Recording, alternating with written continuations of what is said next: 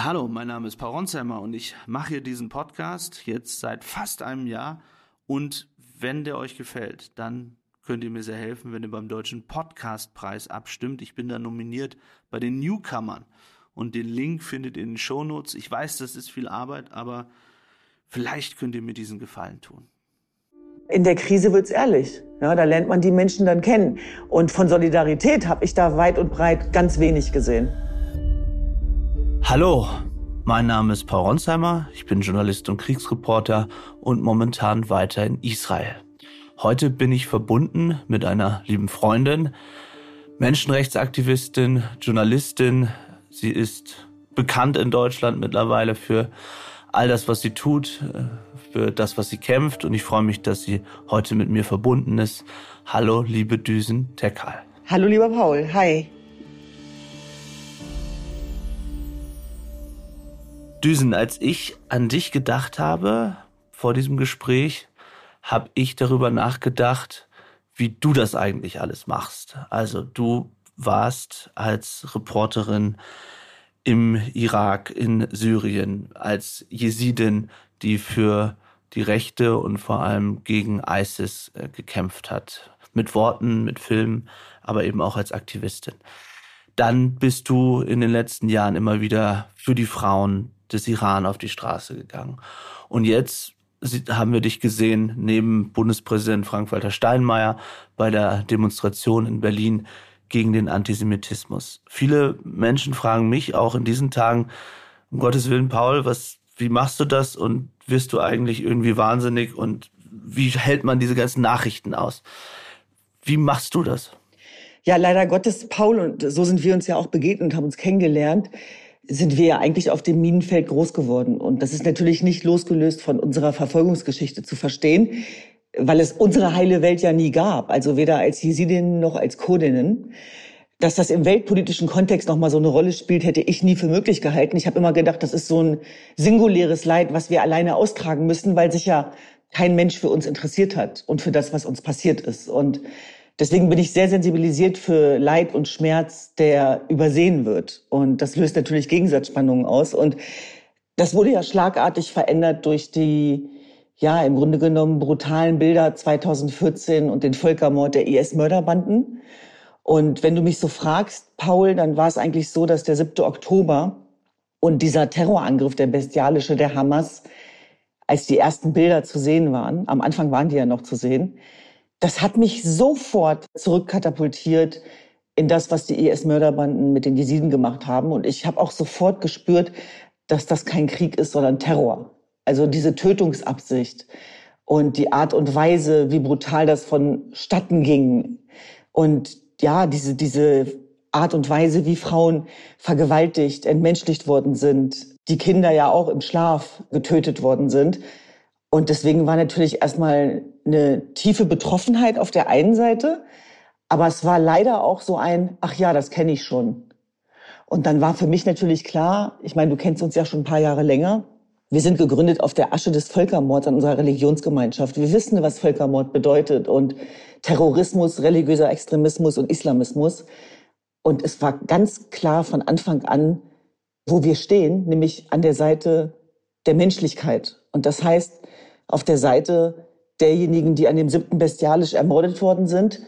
Und zur Parallelwahrheit gehört auch, dass wir gleichzeitig natürlich an der Seite der palästinensischen Zivilbevölkerung gestanden haben, weil uns natürlich klar war, dass sie benutzt werden von der Hamas. Und es war auch klar nach diesem Terrorangriff, dass eine Antwort Israels nicht ausbleiben wird. Und es war wieder die Erkenntnis darüber, die wir kennen aus Syrien, aus dem Irak, dass es im Krieg keine Gewinner gibt, sondern nur Verlierer. Und eigentlich gab es ja mal diese goldene Regel, und das kann man sich immer nicht vorstellen, weil Krieg ja außerhalb von Recht und Ordnung ist, dass es auch im Krieg sowas wie Recht gibt. Und dazu gehört, dass Zivilisten in Ruhe gelassen werden und Krankenhäuser nicht bombardiert werden beispielsweise. Aber diese Wahrheit wurde außer Gefecht gesetzt, weil die Hamas-Mörderbanden genau darunter ihre Tunnelsysteme hatten. Und ich will jetzt keinen Monolog führen, aber auch diese Tunnelsysteme lösen natürlich was aus.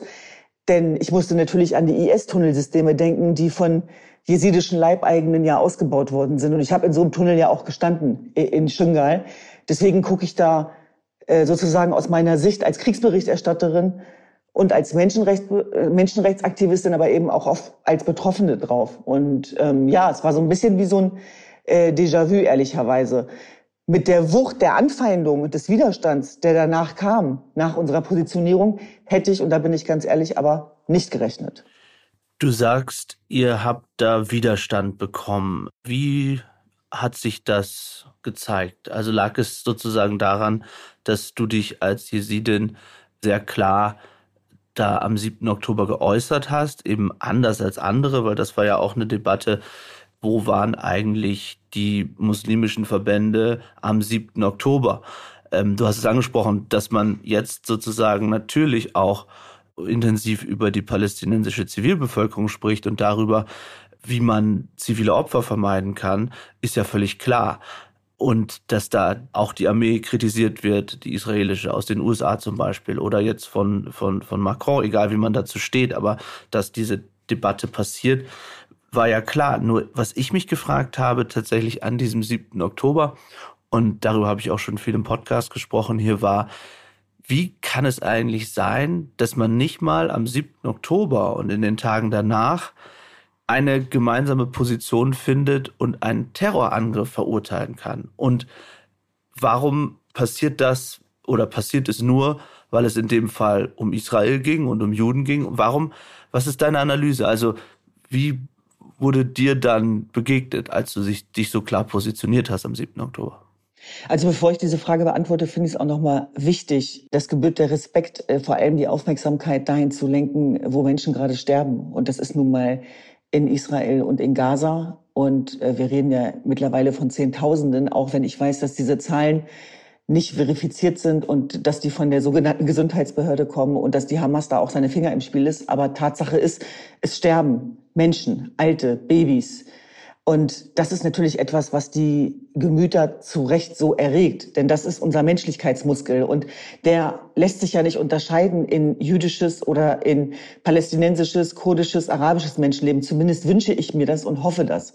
Und derjenige, der es wagt, um deine Frage zu beantworten, in diesem Israel-Palästina-Konflikt, der ja schon länger geht, weit länger, als die Aufmerksamkeit das gerade hergibt. Der 7. Oktober war sicherlich eine Zäsur und ein Zivilisationsbruch ungeahnten Ausmaßes in seiner Grausamkeit, den es nach der Shoah nicht gegeben hat, mit entsprechendem Widerstand, zeigt im Grunde genommen auch, dass ja, die, die Überforderung der, der Menschen, die ich immer wieder gemacht habe. Und du weißt, als Kriegsberichterstatter und Erstatterin haben wir eins gelernt von Anfang an erstens, dass die Wahrheit zuerst stirbt.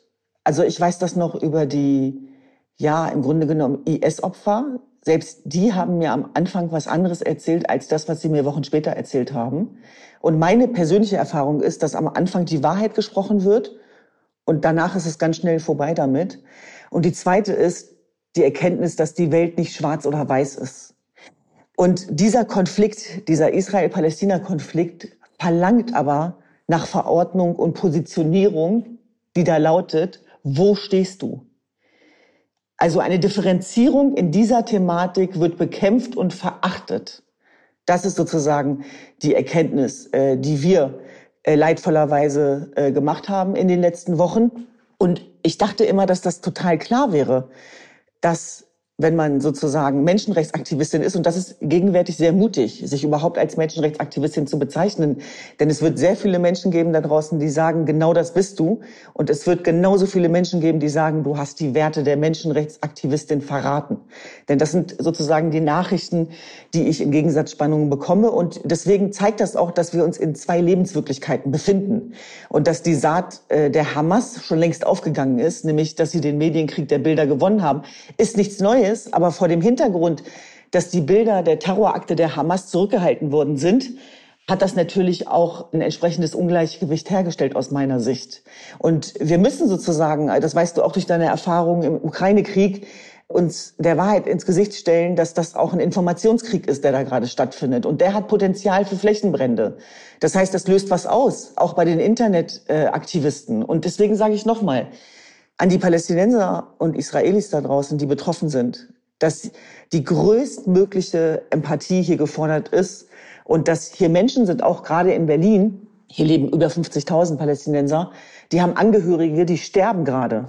Ja, und dieser Schmerz, den kann man nicht äh, wegmachen, den kann man nicht äh, sozusagen unsichtbar machen, sondern der ist einfach da. Ja, und der, der, der trägt sich auch aus. Ich habe gleichzeitig jüdische Freunde hier. Wir sind im engen Austausch auch mit den äh, Angehörigen der Geiseln und Opferfamilien, die, und das finde ich unfassbar, diesen Schmerz ja noch nicht mal zulassen dürfen, ohne Angst zu haben, dass sie dafür zur Zielscheibe gemacht werden. Das heißt, wir reden von Nachfahren von Opfern des Holocausts. Also die, das sind sozusagen ihre Großmütter. Und ich möchte noch mal beschreiben, wie das war, als ich zum Beispiel Ron, die Schwester von Yarden, äh, eine der Geiseln, die Friedensaktivistin war. Ja, es war keine Soldatin. Das war eine junge Mutter, ne? ähm, mit der gesprochen habe. Und das war am Tag der, der, der sozusagen der Erinnerung an die Reichspogromnacht. Und das war erschütternd, auch zu hören, dass sie Angst hat, darüber zu sprechen, dass sie da ist, dass sie Hebräisch spricht. Und da habe ich gemerkt, wir sind zwar in Berlin, aber trotzdem sind wir mittendrin. Und ich glaube, dafür müssen wir ein Bewusstsein herstellen, denn der passiert gerade sehr viel in den Köpfen, und zwar bei allen Menschen.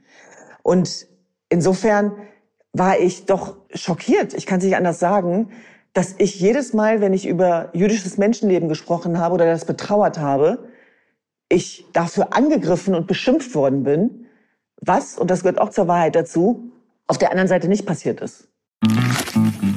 Servus, hier spricht Christian Falk, euer Bayern Insider. Im Bild-Podcast Bayern Insider gibt's die heißesten Gerüchte rund um den FC Bayern jeden Freitag. Kommt mit und ich nehme euch hinter die Kulissen des Rekordmeisters. Wie muss man sich das vorstellen? Also, du hast dann gesprochen am Brandenburger Tor eben und hast deine Solidarität bekundet. Und du hast ja auch immer gleichzeitig, wie, wie ja gerade auch, darauf hingewiesen, wie schlimm die Situation für die palästinensische Zivilbevölkerung ist. Was haben die Leute denn dann kritisiert oder wie haben sie kritisiert oder haben sie sich beschimpft? Kriegst du dann Insta-Nachrichten? Wie läuft sowas ab und was sagen sie?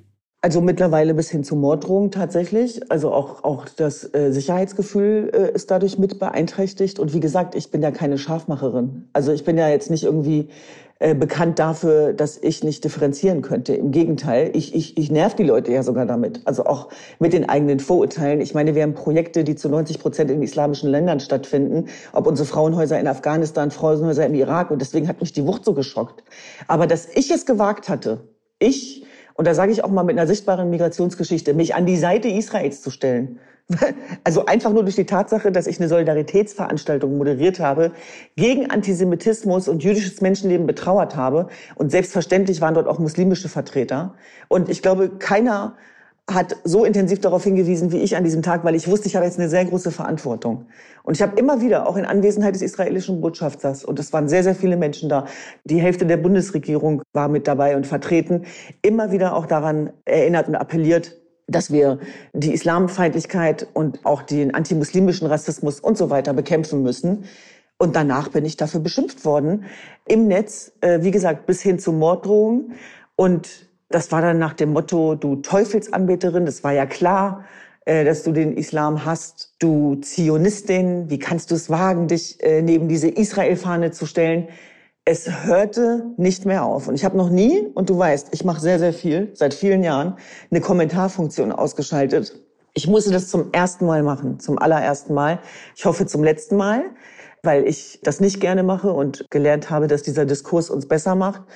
Und ich kam eigentlich gar nicht mehr hinterher. Naja, und dann war es am Ende so justiziabel, dass ich dann eben auch einige ja, Gespräche und Termine hatte mit dem LKA und Staatsschutz. Warum erzähle ich das? Da geht es nicht um eine Selbstbezogenheit. Nochmal, da sterben Tausende von Menschen und das ist viel wichtiger als das, wie es mir jetzt gerade geht. Darum geht's nicht. Nur bin ich eine Vertreterin, eine von wenigen. Ich will das offen sagen, weil ich sehe ja, wie ruhig es da draußen wird und dass die Diskursräume enger werden, die für Demokratie Rechtsstaatlichkeit und Empathie geworben hat. Mehr habe ich nicht gemacht. Das war mein Verbrechen. Zu sagen, kein Fußbreit gegen Antisemitismus, kein Fußbreit, wenn äh, jüdisches Menschenleben getötet wird oder geopfert wird, kein Fußbreit gegen Islamfeindlichkeit und gegen Rassismus. Das waren die Prämissen und mehr nicht. Wenn dann die Reaktion darauf ist, dass mir einige Rapper, die man kennt und auch Boxer, ähm, mich dann in ihre Stories packen und mich dann zum Feindbild erklären, genauso wie sogenannte Journalisten, die, die jetzt natürlich auch sozusagen äh, die, diese Gegensatzspannung nutzen und mich dann dafür aussuchen, ganz gezielt und darauf hinweisen, dass das, was ich mache, anti-arabisch ist, dann ist das gegenwärtig ein Spiel mit dem Feuer. Und das kann man nicht anders sagen. Und natürlich gehört dazu, und das sage ich ja immer wieder, Paul, das kennst du, in der Krise wird's ehrlich. Ja, da lernt man die Menschen dann kennen. Und von Solidarität habe ich da weit und breit ganz wenig gesehen. Und ich bin geschockt darüber, ich will das nochmal sagen, wie viele Internetaktivisten plötzlich ihre Werte über Bord werfen, weil sie auch verstanden haben, dieser Konflikt bestraft Differenzierung. Also werfe ich jetzt einfach mal meine, äh, meine Empathie für jüdisches Menschenleben und den Antisemitismus über Bord und brechen quasi unter den Druck zusammen oder eben auch umgekehrt. Das heißt, das, was ich formuliere, gibt's ja auf der anderen Seite auch. Also wo eben auch sehr viele Palästinenserinnen und Palästinenser sagen, wir werden nicht gesehen, wir werden nicht gehört, unsere Welt ist zusammengebrochen. Ich als Jesidin und Kurdin weiß, was es bedeutet, wenn die Welt zusammenbricht und sich niemand interessiert. Als es zu dem Völkermord an meiner Religionsgemeinschaft kam, ist niemand für uns auf die Straße gegangen. Nirgendwo. Da waren noch nicht mal fünf Leute, ja. Und da ging es ja auch darum, dass, dass äh, die IS-Mörderbanden äh, eine Religion sozusagen vergewaltigt haben, ja. Und im Namen einer Religion dieser Missbrauch vollzogen worden ist, wofür die Muslime nichts können. Und ich höre dieser Tage oft, ich muss mich dafür nicht distanzieren.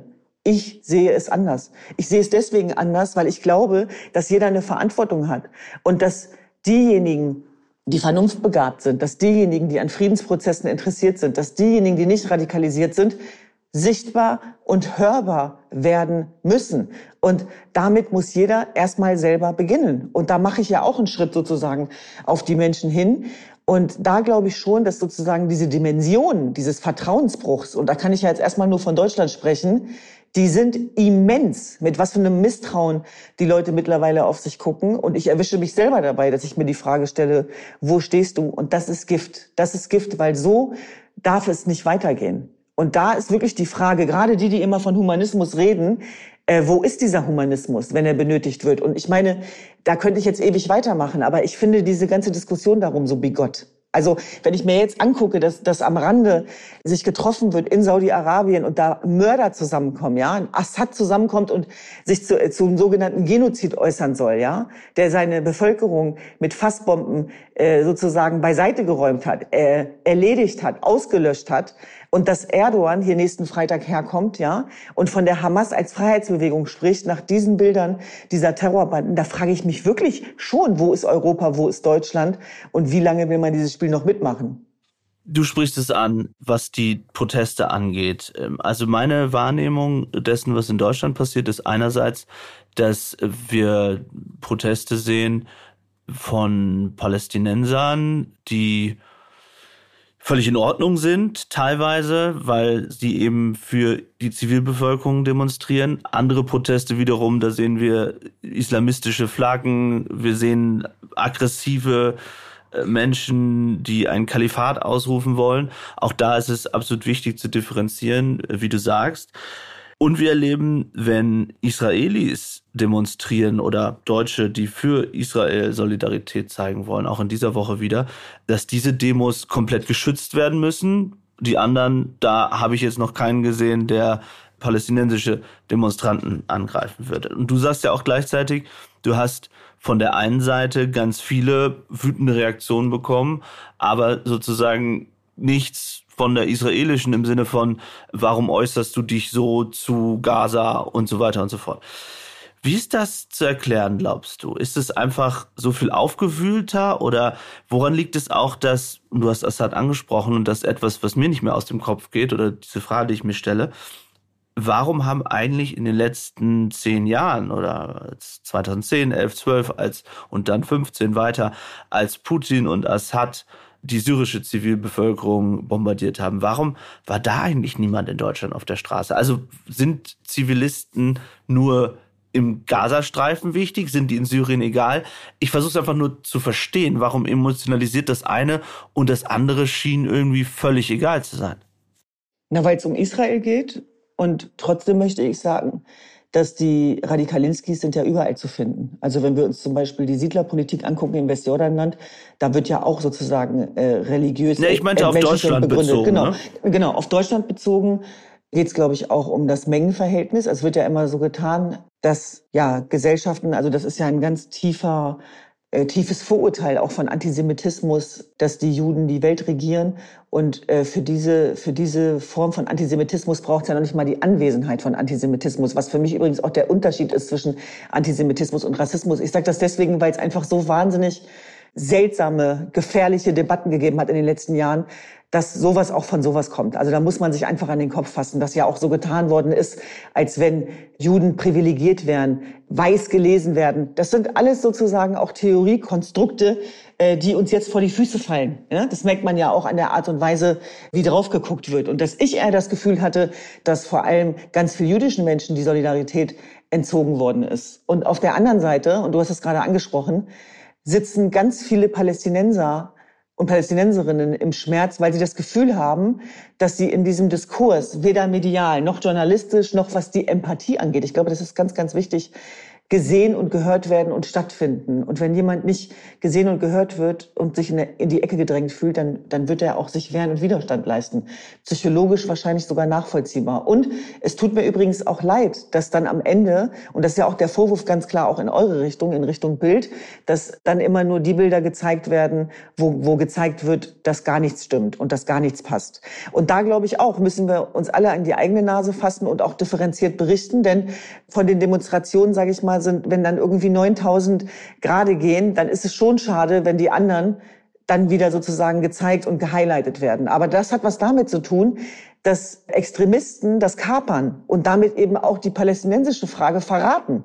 Und davon muss man sich distanzieren. Und wenn man den Versuch wagen würde, auf so einer Demonstration auch zu sagen, Free Gaza from Hamas, dann hast du halt das Nachsehen. Also ich bin mir nicht so sicher, ob man da dann noch so friedlich durchkommt, beispielsweise. Ich verstehe total deinen Punkt, sozusagen der, der Differenzierung. Was aber überhaupt nicht in meinen Kopf geht weiterhin, und da habe ich auch viele Freunde, die in Libanon leben oder in Afghanistan oder in Ägypten, da viele, viele Bekannte. Und ich habe da einfach wahnsinnig viel drüber nachgedacht. Mir geht nicht in den Kopf, warum all diejenigen sich am, zumindest am 7. Oktober nicht haben klar äußern können. Und mir konnte dann niemand wirklich eine Antwort geben, die ich verstehen konnte. Die Antwort war meistens, aber das äh, eine Verharmlosung des Terrors plus, ja, sinngemäß ist ja Israels Schuld, ähm, dass das passiert ist, weil wir unterdrückt wurden oder weil die Palästinenser unterdrückt wurden. Also das selbst und dann schlaue Leute, intellektuelle Journalisten aus der arabischen Welt, die ich kenne, die dann sagen, ja, aber das stimmt ja alles nicht, das ist ja alles gefaked. Und das sind so Dinge, warum konnte man sich, und das würde, wäre doch auch sozusagen, sag jetzt mal, für die palästinensische Sache das Richtige gewesen, zu sagen, am 7. Oktober gedenken wir der 1400 oder danach die Tage, der 1400 Menschen, die dort massakriert worden sind, unschuldige Zivilisten, teilweise ja linke Aktivisten, die gegen Israels Regierung und, und gegen jede Militäraktion war, die da erschossen und hingerichtet wurden. Also ist ja so, auch, auch im Grauenvollen so absurd. Aber warum hat man das nicht geschafft? Warum konnten sie denn nicht in den ersten Tagen zumindest daran denken, um, um dann auch noch viel glaubwürdiger heute sich dafür einsetzen können, jetzt aus ihrer Sicht zu sagen, wir, wir, wir brauchen eine, eine Waffenruhe, so, wo man auch unterschiedliche Perspektiven haben kann. Aber natürlich, wenn ich jetzt jemand wäre, ein, ein, ein, ein Vater, der in Deutschland sitzt und der weiß, der hat seine palästinensischen äh, Kinder dort und sie, sie, sie sind in dieser Gefahr, natürlich würde ich mich auch äh, auf die Straße gehen und für eine, für, für, für, für Waffenruhe demonstrieren. Aber trotzdem, nochmal, warum, warum ging das eine nicht? Warum konnte man nicht sagen, da sind Unschuldige äh, gestorben. Warum warst du mit einer der einzigen, die sich öffentlich äußert? Wo waren die muslimischen Verbände? Wo waren auch, finde ich, die die, die, die palästinensischen Stimmen in der, in der Öffentlichkeit? Du sagst ja, es wird, warum, warum war da niemand? Also die Verbände sind ja Teil des Problems. Das sagen wir ja nicht erst seit heute, sondern das ist ja seit Jahrzehnten der Fall. Und da würde ich auch gerne die Bundesregierung in die Mitverantwortung nehmen. Das war ja eine Obsession auf Religion, auch unserer Seite. Und es gab, da braucht's ja mich nicht. Es gab so viel säkulare, liberale Muslime, die immer gesagt haben, ihr verhandelt mit den Falschen. Und das zeigt ja diese gegenwärtige Reaktion auch. Also in, in den Freitagsgebeten der DITIB beispielsweise wurde ja teilweise, und das ist äh, erwiesen, jahrelang auch zu Antisemitismus aufgestachelt. Und dass genau diese Gebete, die von Ankara freigegeben werden, bei uns in Deutschland landen, um religiös muslimisch-deutsches Leben zu vermitteln, ja, dann dürfen wir uns doch hinterher über das Ergebnis nicht wundern. Und es ist auch erwiesen, dass wenn die religiöse Früherziehung so verhaltensbestimmt wird, dass dadurch auch eine Ablehnung des Sta Rechtsstaates und Staatsverständnisses entsteht. Das heißt, wir haben im Grunde genommen ganz viele Jahre weggeguckt und das ist auch ein Ergebnis davon. Und diejenigen, das muss man ganz klar sagen, die sich offen hinstellen und sagen, dass die Hamas eine Terrororganisation ist, die spielen mit dem Feuer. Und da dürfen wir den Peer Pressure und den Druck nicht unterschätzen. Und es ist auch, was mich extrem schockiert, in Europa viel schlimmer als in muslimischen Ländern. Das ist nämlich genau das, was du sagst. Und das ist auch die Erfahrung, die ich immer wieder mache, ob du das jetzt mit Jordanien beschreibst oder mit Ägypten.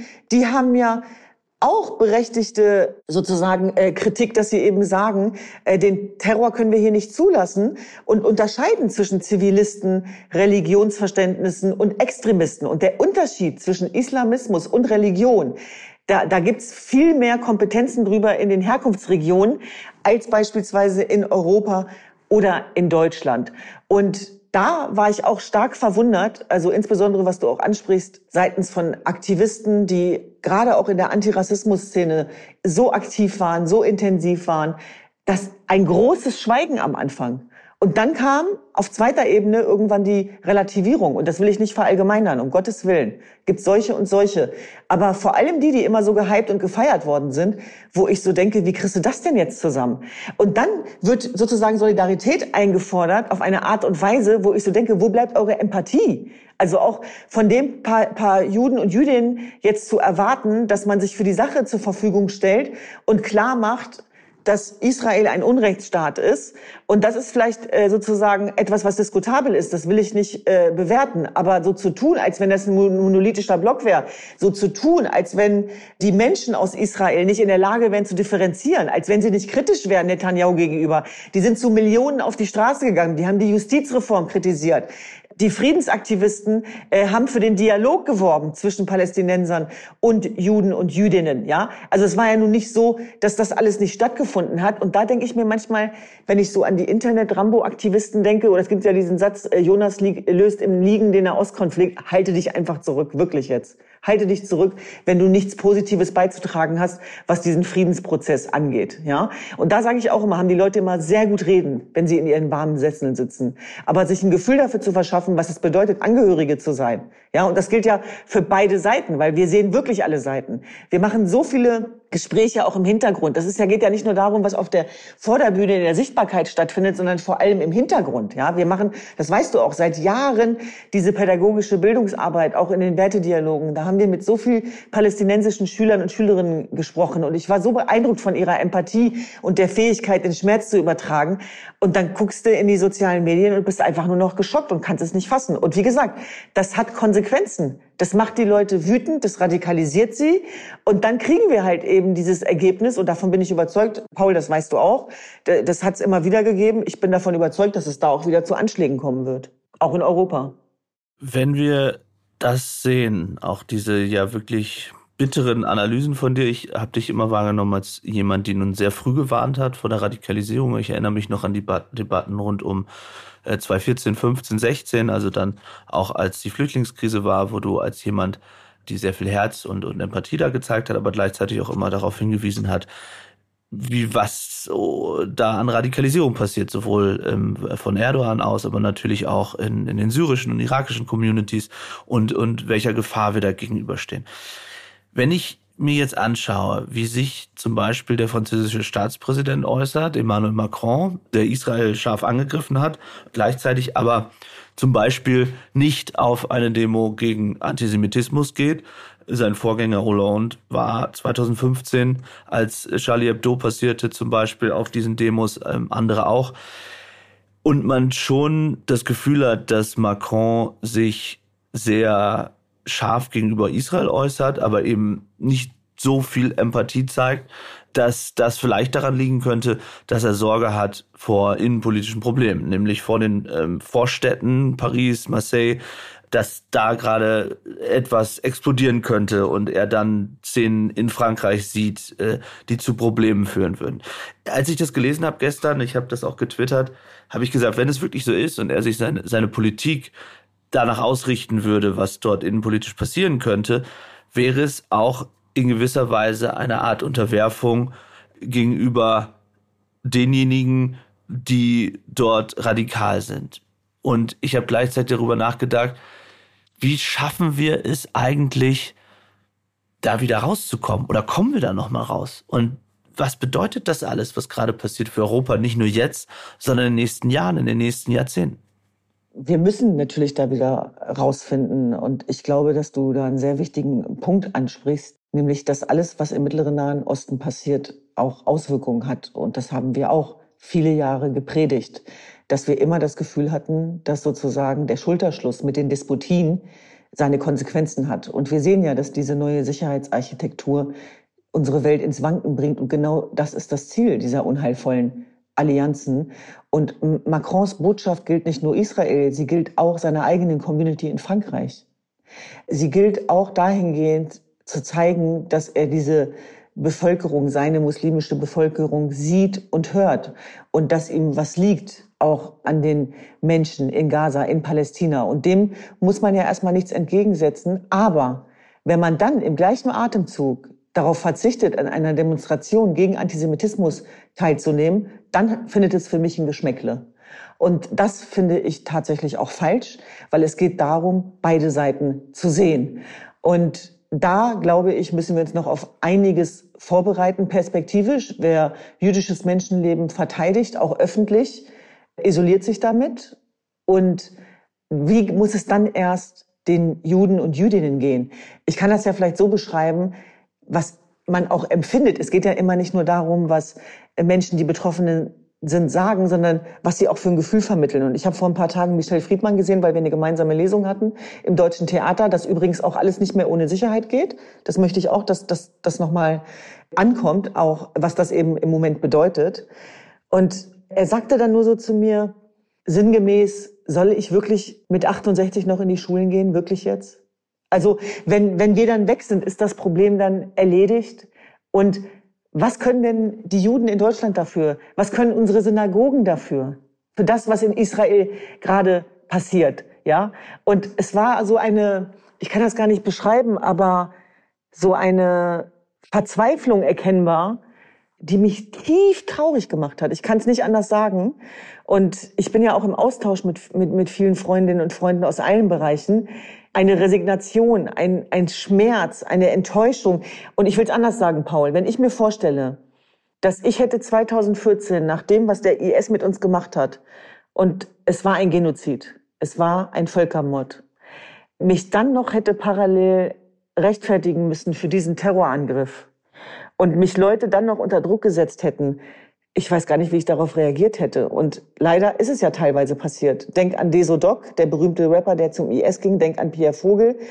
Denk auch an so Figuren wie Jürgen Todenhöfer. Das muss man jetzt hier mal klar thematisieren. Die haben auch bestimmte Stimmungen vermittelt. Und das machen die übrigens wieder. Das heißt, es war, war nie weg. Und es zeigt, dass das eine gesamtgesellschaftliche Aufgabe ist. Und wie wir es schaffen können, ist eigentlich die Art und Weise, wie wir uns selber verhalten und ins Leben gucken und in die Zukunft. Und man sollte sich als Aktivistin nie die Frage stellen, ob der Preis zu hoch war. Und wenn die Juden anfangen zu schweigen, dann wird's gefährlich für uns alle.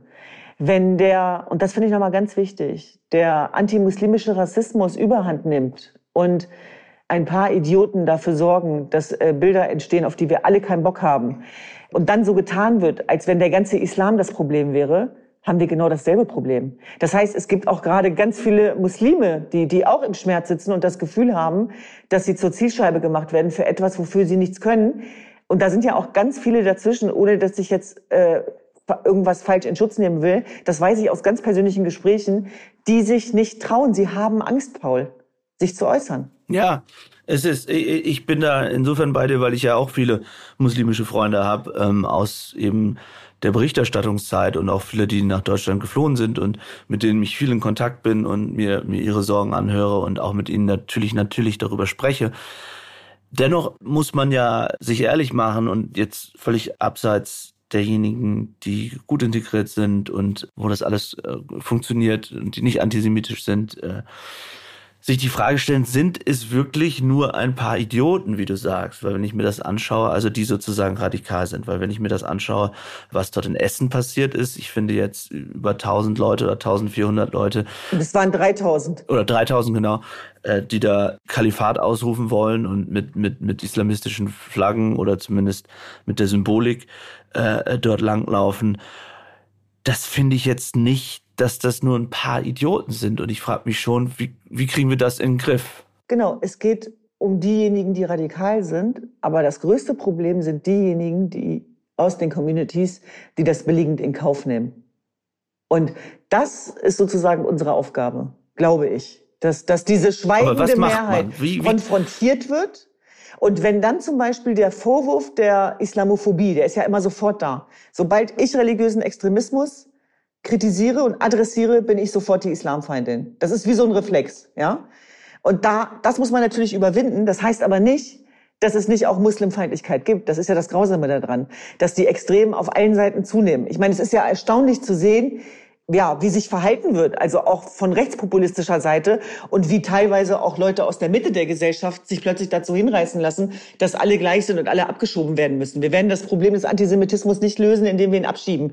Der ist nämlich tatsächlich äh, weltweit gemacht und nicht im mittleren Nahen Osten entstanden. Wenn du über Abschiebung sprichst, wärst du denn dafür zu sagen, also das, ich würde mal behaupten, die Mehrheit der Deutschen würde unterschreiben, dass diejenigen, die da zum Beispiel in Essen marschiert sind, dass man die nicht in Europa haben möchte. Leute, die ein Kalifat ausrufen wollen, die am Ende Leute wie mich als Homosexuellen von irgendeinem äh, Gebäude schubsen würden und dann steinigen, denn das ist nichts anderes als in einem Kalifat passiert. Wie können das unsere Nachbarn sein? Paul, was soll ich dir als Jesidin antworten? Auf diese Menschen und auf diese extreme Gesinnung und das Gedankengut hat doch niemand Bock. Aber ich bin ja, davon überzeugt, wir? dass wir das nicht abschaffen können.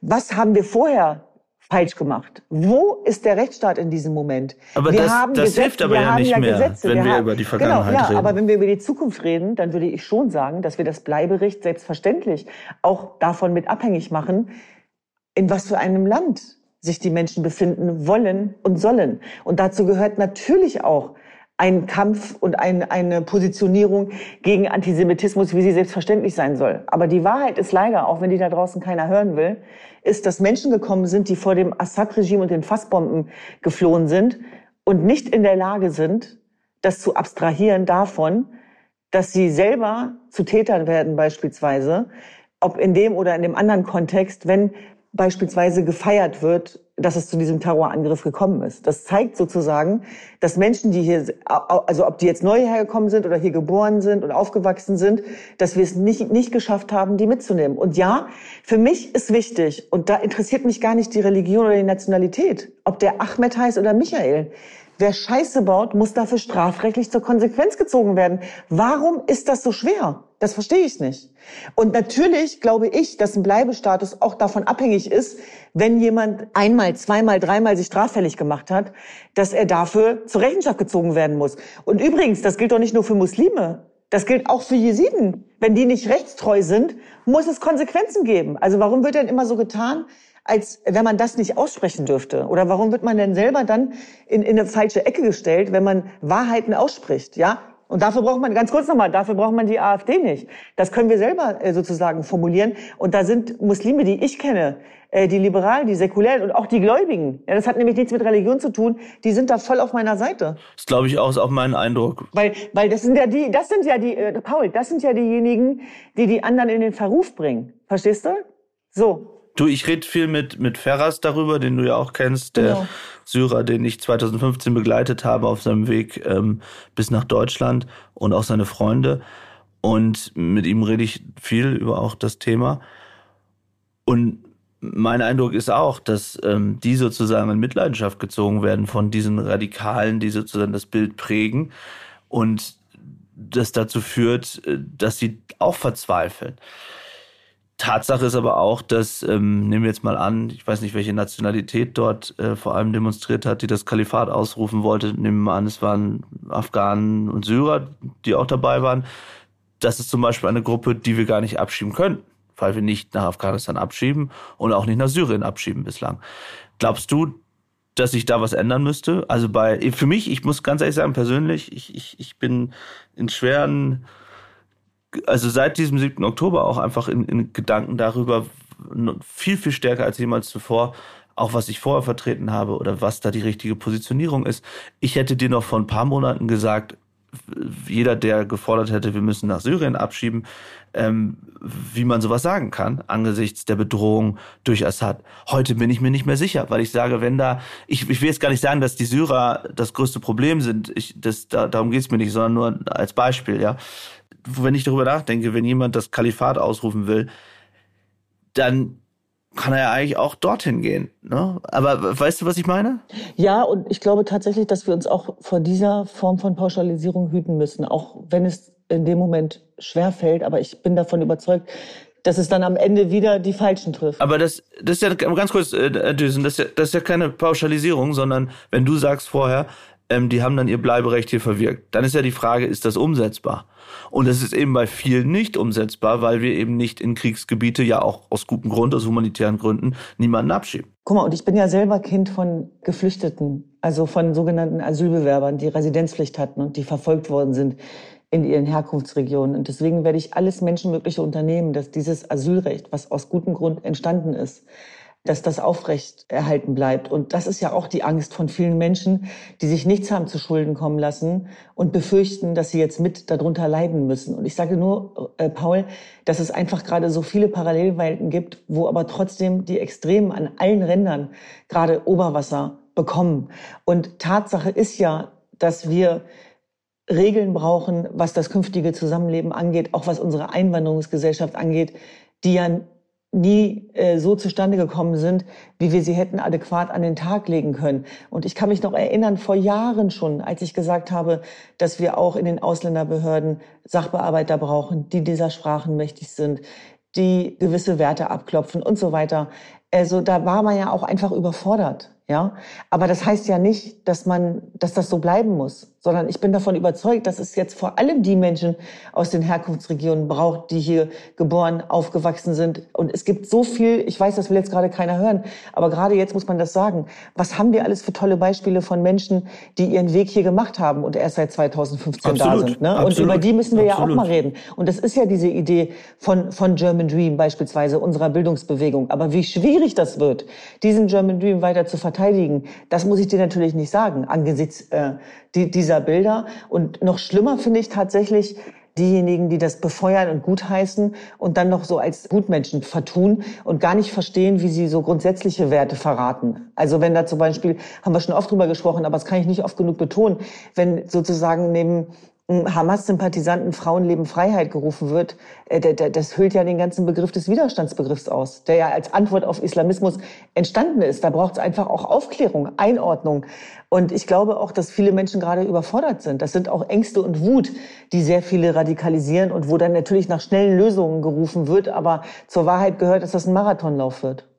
Du sagst es Marathonlauf. Wenn du jetzt in der Politik wärst und nehmen wir an, du wärst zum Beispiel Integrationsministerin oder Innenministerin, jemand, der sozusagen sich mit diesen aktuellen Problemen befasst in Deutschland. Und ich glaube, das ist etwas, was sehr unterschätzt wird, dass viele Bürger in Deutschland das Gefühl haben, dass zumindest was ich an Reaktionen bekomme, dass immer viel geredet wird in der Politik, dass es am Ende aber keine wirkliche Veränderung gibt und man nur auf das nächste Ereignis wartet, sozusagen. Du hast es angesprochen, wer weiß, wann es wieder einen Terroranschlag in Europa geben könnte, äh, bei dem, was wir da momentan erleben. Was wären aus deiner Sicht die Punkte, die die Politik jetzt sofort anpacken müsste, gerade bei der Frage der Integration, die ja auch sehr angeknüpft ist an die Frage, man muss es immer trennen, aber der Migration. Was muss passieren aus deiner Sicht? Erstens, dass die sozialen Medien und damit aber auch die Bundesregierung eine sehr große Verantwortung haben, was die Hassprediger angeht. die gerade wirklich den gesellschaftlichen Frieden aufs Spiel setzen. Was an Islamismus gespreadet wird auf TikTok ist unverantwortlich. Damit werden unsere Kinder vergiftet. Da müssen sofort Verbote her. Da muss sofort äh, Konsequenz äh, äh, gewaltet werden. Da muss sofort gegen vorgegangen werden. Die müssen sofort damit konfrontiert werden.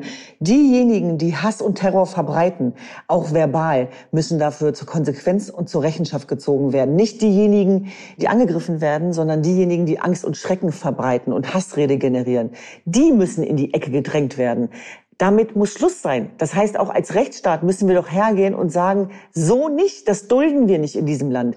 Weder online noch offline. Meinungsfreiheit ist ein wichtiges Gut, aber es darf nicht benutzt werden für Volksverhetzung. Das ist Aufstachelung, die da stattfindet. Und das wird komplett unterschätzt. Und was TikTok auch in den Köpfen unserer nächsten Generation angerichtet, auch bei den Jugendlichen.